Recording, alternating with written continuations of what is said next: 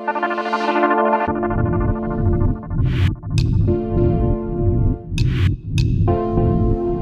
สดีค่ะ ทิติพร ชาญวังสะ หรืออาจารย์พีค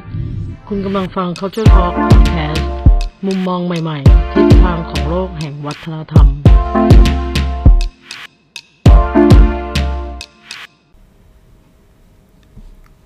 ผลิตภัณฑ์จากเส้นใยพืช หลายร้อยปีที่ผ่านมา บรรพบุรุษไทยรู้จักนำยอดใบลาน พืชให้เส้นใยชนิดหนึ่ง มาใช้จารึกเรื่องราวต่างๆ ทางประวัติศาสตร์ เรียกว่าคัมภีร์ใบลาน ผลิตภัณฑ์ที่รวบรวมหลักฐานสำคัญของไทยไว้ก่อนที่เราจะรู้จักใช้กระดาษ คุณสมบัติที่ทนต่อภูมิศาสตร์ มอดแมลง แทบจะไม่กัดกิน เนื้อมีความเนื้อเหนียว เก็บรักษาง่าย และมีอายุในการใช้งานนับร้อยร้อยปี ทำให้เส้นใยประเภทใบลาน ได้รับการพัฒนาเป็นผลิตภัณฑ์ต่าง ๆ เรื่อยมา แต่เป็นที่น่าแปลกมากว่า ปัจจุบันเนี่ย ผลิตภัณฑ์จากใบลานมีไม่มากนักที่เรารู้จักกันดี จะมีเพียงงอบและปลาตะเพียน ที่เป็นงานหัตถกรรมเอกลักษณ์ไทยที่ยังคงมีชื่อเสียงกระทั่งอยู่ทุกวันนี้ งานหัตถกรรมจึงทำจากวัตถุดิบธรรมชาติประเภทเส้นใยและมีความแตกต่างไปในแต่ละภูมิภาค ที่หลากหลายตามสภาพภูมิศาสตร์ และภูมิอากาศ โดยบรรพบุรุษของเรารู้จักนำพืชรอบๆ ตัวมาใช้ให้เกิดประโยชน์ เส้นใยพืชเหล่านี้ก็มีอยู่ตามท้องถิ่นไม่ว่าจะเป็นใบลาน ขณะนี้ก็ต้องเรียกว่า เหลือต้นลานน้อยลงทุกๆที เรายังเห็นหรือว่ายังพบมากอยู่ในเขตอุทยานแห่งชาติทับลาน จังหวัดปราจีนบุรีเท่านั้นเอง ส่วนใบตาล ใบจาก และใบมะพร้าวก็ยังพบอยู่ทั่วประเทศ แต่พืชบางชนิดอย่างใบเตยปาหนัน จะพบเฉพาะบริเวณป่าชายเลนฝั่งอันดามัน เช่นจังหวัดตรัง ขณะที่ป่าพลุฝั่งอ่าวไทยภาคใต้จะมีพืชน้ำที่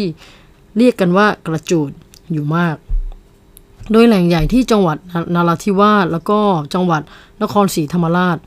เช่นเดียวกับย่านลิเผาและหางอวน ปัจจุบันก็พบอยู่ที่พื้นที่จังหวัดนครศรีธรรมราชเท่านั้น นอกจากนี้ยังมีกกพืชกกที่เป็นพืชน้ำที่พบได้ในพื้นที่ภาคเหนือ ภาคอีสาน ภาคตะวันออก และแหล่งใหญ่อยู่ที่จังหวัดจันทบุรี ส่วนผักตบชวาพบอยู่ตามแหล่งน้ำลำคลองทั่วประเทศ แต่จะนิยมใช้ผักตบชวาในภาคกลาง ซึ่งเป็นพื้นที่เป็นน้ำไหลตลอดเวลาทำให้ผักตบเนี่ยมีมีการเจริญเติบโต แล้วก็เป็นเส้นใยที่เรียกว่าสวยกว่าแหล่งอื่น เหมาะสำหรับในการนำไปเป็นวัตถุดิบในงานหัตถกรรมก็ว่าได้ จุดสำคัญที่สำคัญอีกด้านที่ทำให้ไทยเนี่ยเริ่มมีชื่อเสียงเกี่ยวกับผลิตภัณฑ์เส้นใยพืช ก็คือความแปลกใหม่ ความหลากหลายของเส้นใย แต่ละชนิดที่พบเนี่ยแตกต่างกันในแต่ละพื้นที่ก็จะมีคุณสมบัติ หรือว่ามีศักยภาพต่างๆ ที่แตกต่างกันแต่ที่สำคัญคือต้นทุนเนี่ยไม่สูงด้วยนะคะแล้วก็งานหัตถกรรมเนี่ยอย่างเช่นอย่าง เตยปาหนันในอดีต การจักสารเตยปาหนันเนี่ยเป็นข้าวของเครื่องใช้ในครอบครัว ถือเป็นหน้าที่ของผู้หญิงทุกคนที่ต้องฝึกหัดทำตั้งแต่เล็ก หากฝีมือดีก็จะเป็นตัวบ่งชี้ถึงคุณสมบัติที่ดีสำหรับการเป็นแม่บ้านในอนาคต ฉะนั้นงานหัตถกรรมประเภทนี้จึงมีบุคลากรต้องเรียกว่าคุณภาพมากกว่าร้อยละห้าสิบได้ ทั่วประเทศที่สามารถขยายการผลิตในระดับท้องถิ่นที่สู่ตลาดส่งออกได้ ต่อมาเป็นผลิตภัณฑ์เครื่องหนัง ผลิตภัณฑ์เครื่องหนังไทยเนี่ยจัดเป็นผลิตภัณฑ์หัตถกรรมที่สนองประโยชน์ใช้สอยในการดำรงชีวิตของมนุษย์ตั้งแต่ยุคก่อนประวัติศาสตร์ โดยเริ่มรู้จักการนำหนังสัตว์ มาตากแห้งก่อนประดิษฐ์ ไม่ว่าจะเป็นสิ่งของต่างๆ เครื่องนุ่มหม่มรองเท้า กระเป๋า อานม้า เกราะ และอาวุธ ส่วนในประเทศไทยเราพบหลักฐานว่า สมัยเชียงแสนและสุขโขทัย มีการนำหนังสัตว์มาทำรองเท้า กรองและโล่ป้องกันอาวุธ จากนั้นสมัยกรุงศรีอยุธยาได้มีการพัฒนาให้มีเครื่องใช้ในครัวเรือนรวมทั้งเกิดการแสดงหนังตะลุงขึ้นในภาคใต้ของไทย การละเล่นพื้นบ้านที่สำคัญเป็นตัวแสดงเป็นหนังแกะสลักฉลุเป็นลวดลายด้วยหนังวัว หรือหนังควาย จนกระทั่งมาถึงสมัยรัตนโกสินทร์การค้าขายกับต่างประเทศส่งผลให้ชาวไทย และชาวต่างชาติเนี่ย เช่น ยุโรปสหรัฐอเมริกานำหนังฟอกคุณภาพดีเข้ามาพร้อมกับผลิตภัณฑ์เครื่องหนังหลายชนิดทำให้คนไทยเกิดความนิยมและใช้ผลิตภัณฑ์เครื่องหนังอย่างมาก จนกระทั่งได้มีการผลิตเครื่องหนังภายในประเทศตามมา โดยได้รับการถ่ายทอดความรู้และวิทยาการการผลิตเครื่องหนังเนี่ยจากชาวยุโรป และสหรัฐอเมริกาที่มาตั้งโรงงานผลิต เช่นกรรมวิธีการฟอกหนัง การทำรองเท้า เข็มขัด และกระเป๋าเรื่อยมาสำหรับหนังสัตว์ที่ใช้ในการทำผลิตภัณฑ์เครื่องหนัง ปัจจุบันมี 3 ประเภทได้แก่หนังประเภทดุลลายลงสี ก็จะเป็นหนังวัว หนังควาย แล้วก็วิธีการฟอกฝาดเหมาะสำหรับหนังที่มีความหนามากๆ และหนังที่จะมีความหนาแข็งแรงคงทนสูง หนังประเภทใช้ผิวก็จะเป็นหนังวัว หนังควาย หนังงู หนังจระเข้หนังกระเบน และหนังนกกระจอกเทศ นอกจากนี้ยังมีหนังเทียม ซึ่งเป็นวัตถุดิบอื่น ๆ ที่ทำเรียนแบบหนังแท้ ก็จะมาจากแหล่งวัตถุดิบอ่าต้องเรียกว่ามาจากแล้วแต่สภาพว่าสภาพพื้นที่หรือว่าการเลี้ยงสัตว์ชนิดนั้นๆไม่ว่าจะเป็นหนังปลากระเบน จะได้จากพื้นที่ที่ติดทะเล เช่นจังหวัดละนอง แล้วก็จังหวัดตรัง รูปแบบของผลิตภัณฑ์ของเครื่องหนังเนี่ยมี 2 ประเภท ตามลักษณะวิธีการผลิต เราเรียกตามลักษณะของวิธีการผลิตก็จะเป็นเครื่องหนังแกะสลักลวดลาย กับเครื่องหนังตัดเย็บและจักสาร แต่ไม่ว่าจะเป็นผลิตภัณฑ์จากเครื่องหนังประเภทแบบไหนก็แล้วแต่เนี่ยทุกวันนี้ก็มีการพัฒนาในเรื่องของทักษะและเทคนิคและเทคโนโลยีต่างๆ เข้าไปมากมาย เพื่อให้ต้องเพื่อแบบให้ให้ตรงกับความต้องการของตลาด แล้วก็เครื่องหนังแกะสลักลวดลาย ซึ่งส่วนใหญ่ยังเป็นงานหัตถกรรมพื้นบ้าน ที่รักษาและอนุรักษ์วิธีการจากบรรพบุรุษทั้งรูปที่เป็นหนังตะลุง รูปหนังใหญ่ อย่างปัจจุบันเนี่ยช่างทำหนังเหล่านี้ก็เป็นช่างฝีมือดีที่อาศัยความชำนาญเฉพาะด้าน แล้วก็ความรักในงานหัตถกรรม ยังคงพัฒนาอย่างต่อเนื่อง เพื่อให้ทันกับยุคนี้ แล้วก็ตอบโจทย์ความต้องการของคนในยุคนี้หัตถกรรมหนังอีกประเภทหนึ่งที่เรียกว่าต้องมีผู้ชำนาญ เฉพาะด้านก็คือกลอง หรือว่าพวกเครื่องดนตรีที่ช่วยสร้างความบันเทิง รูปทรงจะแตกต่างตามวัฒนธรรมของแต่ละประเทศ โดยแหล่งผลิตที่สำคัญและเหลืออยู่แห่งเดียวในประเทศไทยก็คือตำบลเอกราชอำเภอป่าโมก จังหวัดอ่างทอง ช่างกองฝีมือเยี่ยมของที่นี่สามารถสร้างผลิตภัณฑ์คุณภาพดีมีชื่อเสียง จนปัจจุบันไม่เพียงผลิตกองจำหน่ายในประเทศ แต่ก็ยังส่งให้ชาวต่างชาติหลายประเทศ อย่างต่อเนื่องเลย เพราะว่า บางบางประเทศนี่ก็นำกองต้นแบบมาให้ผลิตด้วย เครื่องหนังตัดเย็บและจักสาร ปัจจุบันมีการทำด้วยมือและอาศัยเครื่องจักรในระดับอุตสาหกรรม แต่ก็ยังต้องใช้เทคโนโลยีจากต่างประเทศในกระบวนการผลิต ประกอบกับช่างฝีมืออันปราณีตของไทยทำให้วันนี้ไทยเนี่ยเป็นฐานการผลิต ต้องเรียกว่าเป็นฐานการผลิตจากผลิตภัณฑ์เครื่องหนังที่มีชื่อเสียงหลาย ๆ แห่ง แล้วก็ได้รับการยอมรับ แล้วก็ค่อนข้างจะแบบเทียบแบบอยู่ในชั้นระดับท็อปๆในภูมิภาคนี้เลยทีเดียว ครึ่งหนังจากหนังจระเข้ของฟาร์มศรีราชา จังหวัดชนบุรี ก็เป็นหนึ่งในแหล่งผลิตภัณฑ์ที่เป็นแหล่งผลิตเครื่องหนังจระเข้ครบวงจรแห่งเดียวในประเทศไทย แล้วก็สามารถพัฒนาสู่ความนิยม แล้วก็เป็นที่รู้จักในตลาดต่างประเทศมีแบรนด์เป็นของตัวเอง ศิลปหัตถกรรมต่อมาเป็นดอกไม้และต้นไม้ประดิษฐ์ วิวัฒนาการของการทำดอกไม้ประดิษฐ์ในประเทศไทย เริ่มขึ้นเมื่อสมัยรัชกาลที่ 5 โดยสมเด็จพระศรีพัชรินทราบรมราชินีนาถได้โปรดเกล้า ให้นำครูชาวต่างชาติมาสอนวิธีทำดอกไม้ประดิษฐ์ที่โรงเรียนราชินี โดยใช้ผ้าแพรและกระดาษย่นเป็นวัสดุและวัตถุดิบในการทำ ต่อมาก็มีผู้คิดค้นดัดแปลงทำเป็นดอกไม้ไทยเลนแบบธรรมชาติ ก็เป็นเรื่องของความเจริญก้าวหน้าของสังคมนะที่มนุษย์เนี่ยก็พยายามที่จะพอห่างไกลธรรมชาติมากขึ้น ก็หวนคิดถึงพยายามที่จะทำธรรมชาติให้มาอยู่ใกล้ตัวให้มากขึ้น หรือมาเป็นเครื่องประดับเครื่องประกอบการแต่งกาย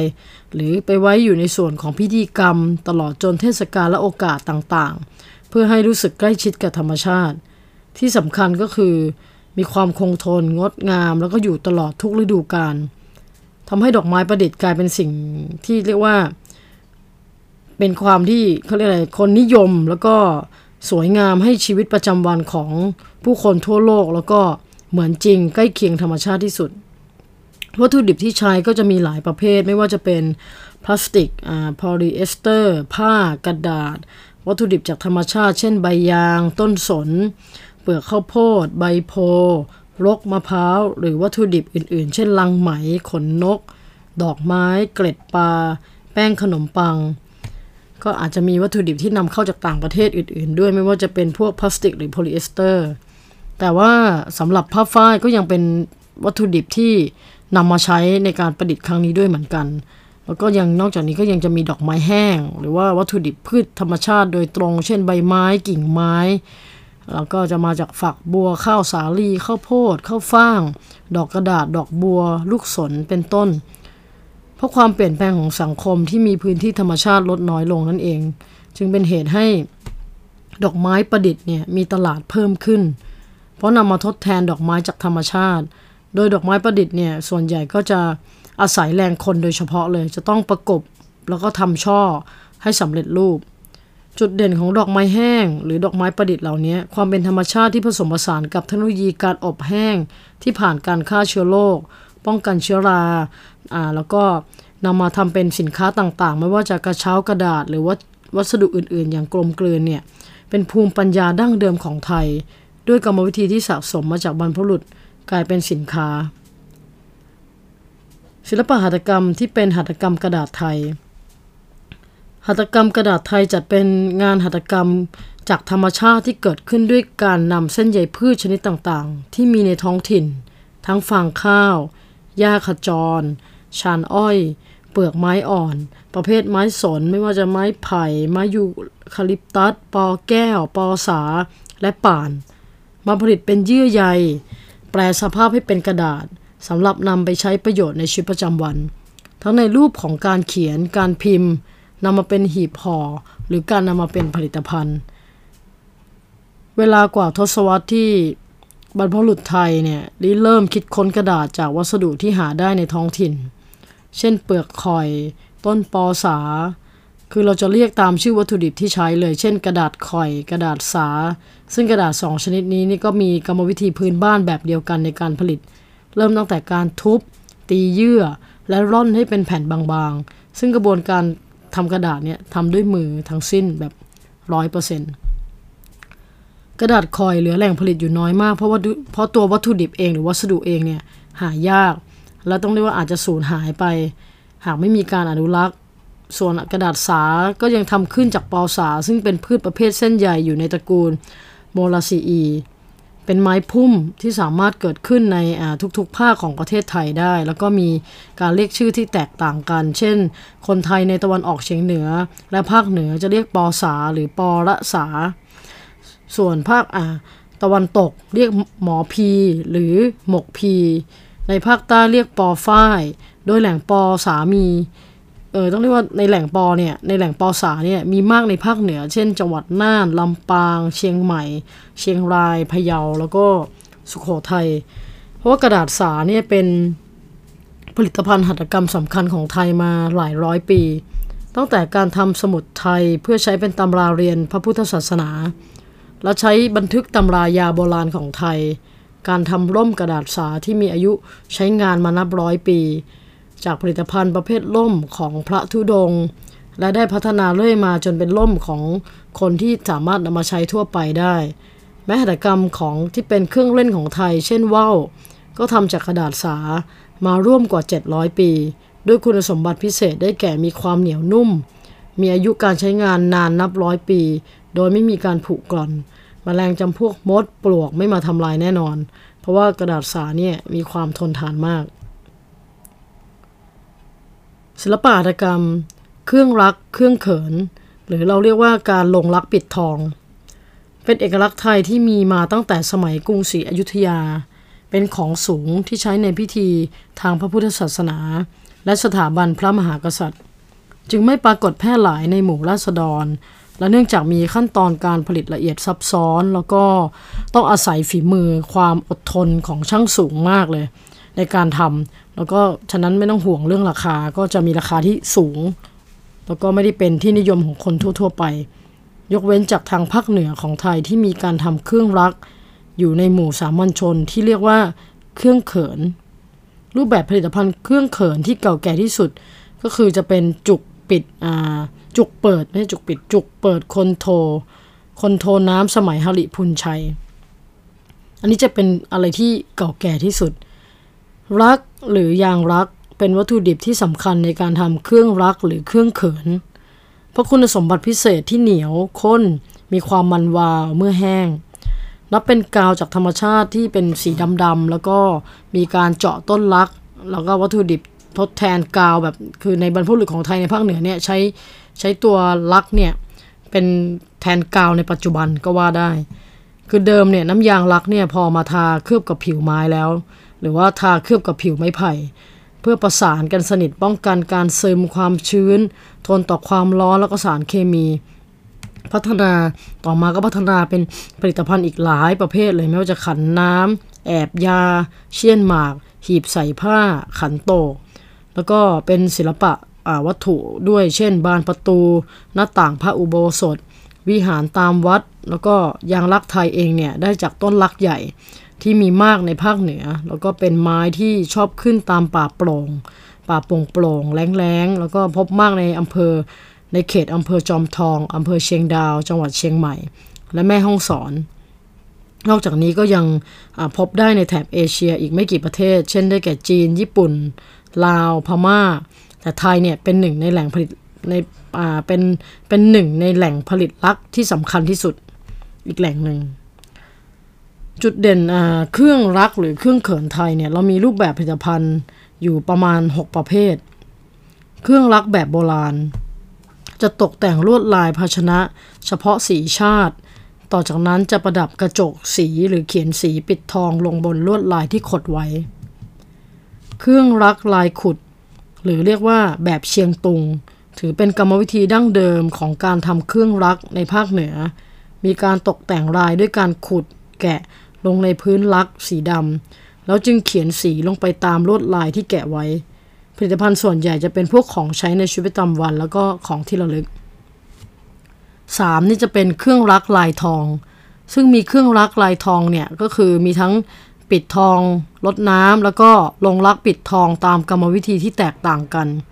เครื่องรักปิดทองลดน้ำส่วนส่วนเกินเนี่ยจะหลุดออกมาเหลือเพียงลวดลายที่ต้องการเรียกว่าลายลดน้ำ ซึ่งเป็นเอกลักษณ์ของไทยอย่างแท้ๆจริงเลยแล้วเช่นพวกตู้อภิธรรม บานประตูาบานประตูโบสถ์แล้วก็เครื่องประดับสมัยต่างๆ ส่วนเครื่องรักลงรักปิดทอง จะไม่มีการเขียนลวดลายด้วยน้ำยาก่อน แต่จะปิดทองลงบนโครงรักนั้นเลย ส่วนมากจะเป็นผลิตภัณฑ์พวกงานปั้น งานแกะสลัก เช่น พระพุทธรูปหน้าบัน ต่อมาเป็นเครื่องรักประดับกระจก ในสมัยโบราณมัก ทำเป็นเครื่องประดับสวมหัวสำหรับตัวละครและหัวโขนต่างๆ ความงดงามอยู่ที่สีสันและกระจก ซึ่งสะท้อนแสงสะดุดตา ปัจจุบันรูปแบบเครื่องรักประดับกระจกเปลี่ยนมาเป็นเครื่องประดับตกแต่งบ้านและของที่ลึกต่างๆ ไปละนะรวมไปถึงอาจจะมีกล่องบรรจุภัณฑ์ด้วยซ้ำเครื่องรักผสมเปลือกไข่ พัฒนามาจากเครื่องรัก ซึ่งใช้เปลือกหอยมุกมาประดับ คือประดับอ่าแล้วก็เหมือนกับเอา ลือกหอยมุกเนี่ยประดับบนลงเครื่องเครื่องรัก แล้วก็เนื่องจากพอราคาสูงมาก ก็เปลี่ยนเปลี่ยนมาเป็นใช้ไข่แทนอ่าคือเอามุกออกไป แล้วก็มาเอาไข่มาประดับ ฉะนั้นเทคนิคเดียวกัน แล้วก็ได้รับความนิยมเจาะตลาดได้นะชาวต่างชาติชอบมาก เพราะราคาก็จะประหยัดลงมา แล้วก็ทดแทนวัสดุตัวหอยมุกได้ ต่อมาก็เป็นเรื่องของเครื่องลักลงสี แต่เดิมมีเพียงสีชาติเท่านั้น แต่เมื่อวิทยาการก้าวหน้าขึ้นก็สีทางวิทยาศาสตร์ หรือผงโลหะผสมกับยางลัก เพื่อให้เกิดสีต่างๆนำมาประกอบลวดลายเป็นเอกลักษณ์ไทยทำให้ผลิตภัณฑ์มีความงดงามมากขึ้น เป็นผลิตภัณฑ์ที่สามารถอสอดคล้องกับชีวิตประจำวันหรือความเป็นอยู่ แล้วก็สังคมของผู้ซื้อได้ศิลปะหัตถกรรมต่อมาเป็นอัญมณีและเครื่องประดับ อัญมณีเป็นงานหัตถกรรมและแร่รัตนชาติที่มีมาแต่สมัยโบราณ ซึ่งมนุษย์รู้จักและนำมาเป็นเครื่องรางของขลัง ป้องกันพยันอันตราย เป็นยารักษาโรคและใช้เป็นสัญลักษณ์ต่างๆ ในทางโหราศาสตร์ ตลอดจนทำเป็นเครื่องประดับเพื่อความสวยงามและความมีฐานะ ก่อเกิดเป็นคุณค่า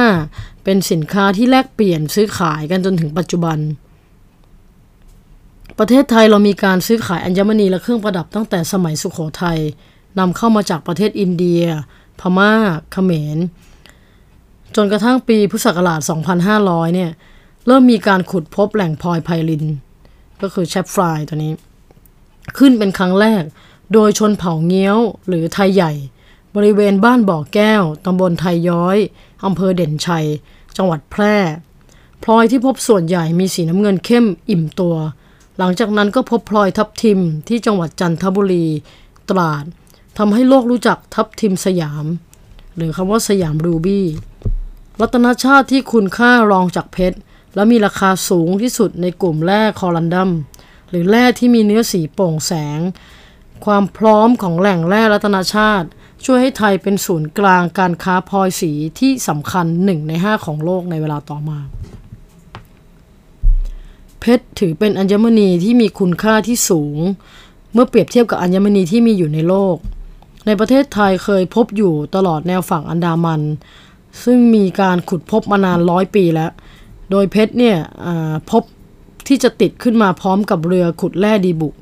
จนมีคำกล่าวในกลุ่มชาวประมงว่า